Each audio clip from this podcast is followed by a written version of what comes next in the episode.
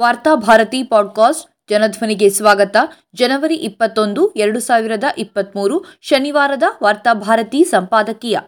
Collegium ಶಿಫಾರಸು ದೇಶದ ಹಿತಾಸಕ್ತಿ ಮರೆತ ಸರ್ಕಾರದ ಆಕ್ಷೇಪಣೆಗಳು. ಹೈಕೋರ್ಟ್ ಮತ್ತು ಸುಪ್ರೀಂ ಕೋರ್ಟ್ನಂತಹ ಉನ್ನತ ನ್ಯಾಯಾಲಯಗಳಲ್ಲಿ ನ್ಯಾಯಾಧೀಶರ ನೇಮಕಾತಿ ಮಾಡುವುದರಲ್ಲಿ ನಿರ್ಣಯಾತ್ಮಕ ಅಧಿಕಾರಕ್ಕಾಗಿ ಮೋದಿ ಸರ್ಕಾರ ಸುಪ್ರೀಂ ಕೋರ್ಟಿನ ಕೊಲಿಜಿಯಂ ಜೊತೆ ನಿರಂತರ ಸಂಘರ್ಷದಲ್ಲಿ ತೊಡಗಿದೆಯಷ್ಟೇ ಇತ್ತೀಚೆಗೆ ತಾನೇ ಕಾನೂನು ಮಂತ್ರಿ ಕಿರಣ್ ರಿಜಿಜು ಅವರು ನ್ಯಾಯಾಧೀಶರ ನೇಮಕಾತಿಯ ಸಮಿತಿಗಳಲ್ಲಿ ಸರ್ಕಾರದ ಪ್ರತಿನಿಧಿ ಇರಬೇಕೆಂದು ಸುಪ್ರೀಂ ಕೋರ್ಟಿನ ಮುಖ್ಯ ನ್ಯಾಯಾಧೀಶರಿಗೆ ಪತ್ರವನ್ನ ಬರೆದಿದ್ದಾರೆ.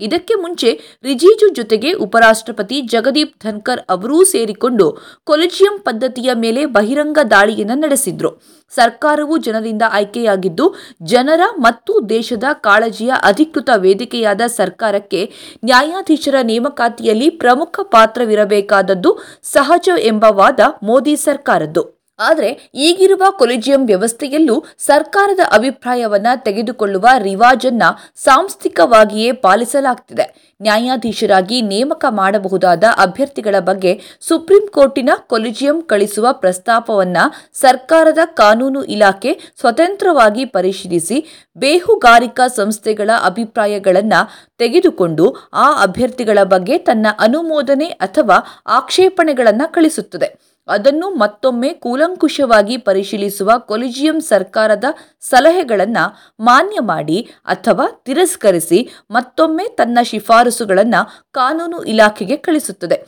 ಈಗಿರುವ ಪದ್ಧತಿಯಂತೆ ಕೊಲಿಜಿಯಂ ಎರಡನೇ ಬಾರಿ ಕಳಿಸಿದ ಶಿಫಾರಸುಗಳನ್ನು ಸರ್ಕಾರ ಮಾನ್ಯ ಮಾಡಬೇಕು. ಆದರೆ ಮೋದಿ ಸರ್ಕಾರ ಆ ಪದ್ಧತಿಯನ್ನೂ ಪಾಲಿಸದೆ ಈಗಾಗಲೇ ಕೊಲಿಜಿಯಂ ಎರಡನೇ ಬಾರಿ ಮಾಡಿದ ಹಲವಾರು ಶಿಫಾರಸುಗಳನ್ನು ಜಾರಿ ಮಾಡದೆ ಸಂಘರ್ಷ ನಡೆಸಿದೆ.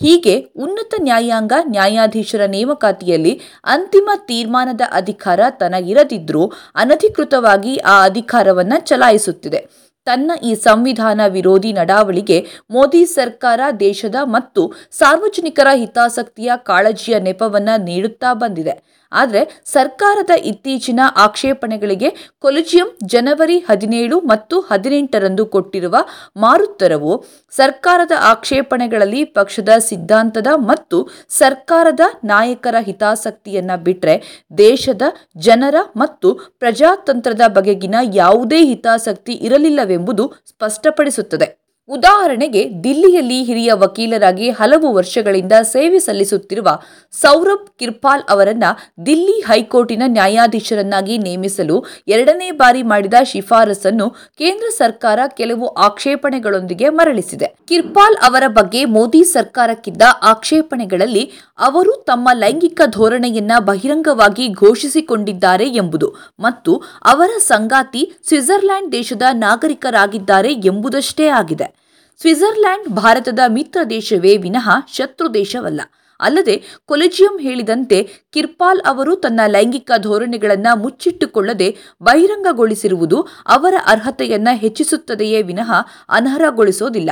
ಮೇಲಾಗಿ ಇವು ಯಾವುವು ನ್ಯಾಯಾಧೀಶರಾಗಲು ಅವರಿಗಿರುವ ಅರ್ಹತೆಗಳಾದ ಸಾಮರ್ಥ್ಯ, ಪ್ರಾಮಾಣಿಕತೆ ಮತ್ತು ಬೌದ್ಧಿಕತೆಗಳಿಗೆ ಅಡ್ಡಿ ಬರುವುದಿಲ್ಲವೆಂದು ಕೊಲಿಜಿಯಂ ಮತ್ತೆ ಅವರ ಹೆಸರನ್ನ ಶಿಫಾರಸು ಮಾಡಿ ವಾಪಸ್ ಸರ್ಕಾರಕ್ಕೆ ಕಳಿಸಿದೆ. ಹಾಗೆಯೇ ಬಾಂಬೆ ಹೈಕೋರ್ಟಿನ ಹಿರಿಯ ವಕೀಲರಾದ ಸೋಮಶೇಖರ್ ಸುಂದರೇಶನ್ ಅವರನ್ನ ಬಾಂಬೆ ಹೈಕೋರ್ಟಿನ ನ್ಯಾಯಾಧೀಶರನ್ನಾಗಿ ನೇಮಿಸಲು ಮಾಡಿದ್ದ ಶಿಫಾರಸನ್ನು ಮೋದಿ ಸರ್ಕಾರ ವಾಪಸ್ ಕಳುಹಿಸಲು ನೀಡಿರುವ ಕಾರಣಗಳಲ್ಲಿ ಸರ್ಕಾರದ ಹಲವಾರು ಪ್ರಮುಖ ನೀತಿಗಳು, ಪ್ರಸ್ತಾವಗಳು ಮತ್ತು ನಿರ್ದೇಶನಗಳ ಬಗ್ಗೆ ಈ ವಕೀಲರು ಸಾಮಾಜಿಕ ಜಾಲತಾಣಗಳಲ್ಲಿ ತೀವ್ರವಾದ ವಿಮರ್ಶೆಯನ್ನ ಮಾಡುತ್ತಾರೆ.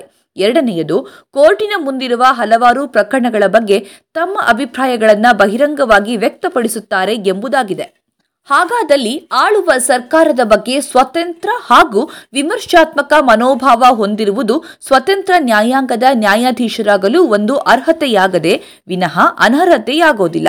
ಹಾಗಿದ್ದಲ್ಲಿ ಮೋದಿ ಸರ್ಕಾರ ಹೌದಪ್ಪಗಳಂತಿರುವ ವಕೀಲರನ್ನು ಮಾತ್ರ ನ್ಯಾಯಾಧೀಶರನ್ನಾಗಿ ನೇಮಕ ಮಾಡುವ ಇರಾದೆಯನ್ನ ಬಹಿರಂಗವಾಗಿ ಘೋಷಿಸುತ್ತಿದೆಯೇ? ಹಾಗೆಯೇ ಮದ್ರಾಸ್ ಹೈಕೋರ್ಟಿನ ಹಿರಿಯ ವಕೀಲರಾಗಿರುವ ಜಾನ್ ಸತ್ಯನ್ ಅವರನ್ನು ನ್ಯಾಯಾಧೀಶರನ್ನಾಗಿ ಮಾಡಲು ಆಕ್ಷೇಪಿಸುತ್ತಾ ಮೋದಿ ಸರ್ಕಾರ ನೀಡಿರುವ ಸಬೂಬು ಮತ್ತಷ್ಟು ಕ್ಷುಲ್ಲಕವಾಗಿದೆ.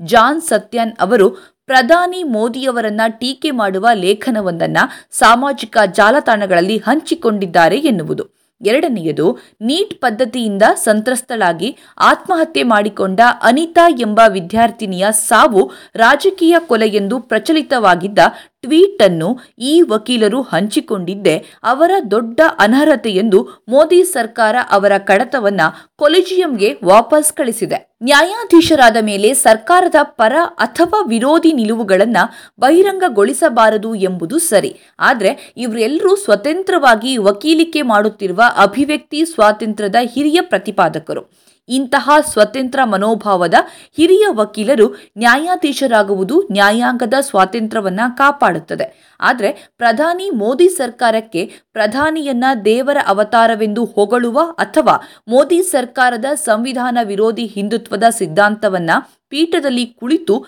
ಪ್ರತಿಪಾದಿಸುವ ಅಥವಾ ಹೈಕೋರ್ಟಿನ ಕಾರ್ಯನಿರತ ನ್ಯಾಯಾಧೀಶರಾಗಿ ಮೀಸಲಾತಿ ವಿರುದ್ಧ ಬಂಡಾಯ ಏಳದು ಮೇಲ್ಜಾತಿಗಳಿಗೆ ಕರೆ ನೀಡುವ ಬಟ್ಟಂಗಿ ನ್ಯಾಯಾಧೀಶರುಗಳು ಮಾತ್ರ ಉನ್ನತ ನ್ಯಾಯಾಂಗಕ್ಕೆ ಅರ್ಹರಾಗಿ ಕಾಣುತ್ತಾರೆಯೇ ವಿನಃ ಸ್ವತಂತ್ರ ಮನೋಭಾವದ ಹಿರಿಯ ವಕೀಲರುಗಳಲ್ಲ. ಅಂದ್ರೆ ಮೋದಿ ಸರ್ಕಾರಕ್ಕೆ ಬೇಕಿರುವುದು ಭಟ್ಟಂಗಿ ನ್ಯಾಯಾಂಗವೇ ವಿನಃ ಸ್ವತಂತ್ರ ನ್ಯಾಯಾಂಗವಲ್ಲ. ನ್ಯಾಯಾಧೀಶರ ನೇಮಕಾತಿಯಲ್ಲಿ ಸರ್ಕಾರದ ಪ್ರಧಾನ ನಿಯಂತ್ರಣವಿಲ್ಲದಿರುವಾಗಲೇ ಸ್ವತಂತ್ರ ಮನೋಭಾವದ ಹಾಗೂ ಸಾಂವಿಧಾನಿಕ ಮೌಲ್ಯವುಳ್ಳ ನ್ಯಾಯಾಧೀಶರ ನೇಮಕಾತಿಯನ್ನ ತಡೆಗಟ್ಟುತ್ತಿರುವ ಮೋದಿ ಸರ್ಕಾರ ಇನ್ನು ನೇರ ನಿಯಂತ್ರಣವನ್ನೇ ಪಡೆದುಕೊಂಡು ಬಿಟ್ಟರೆ ಏನಾಗಬಹುದು?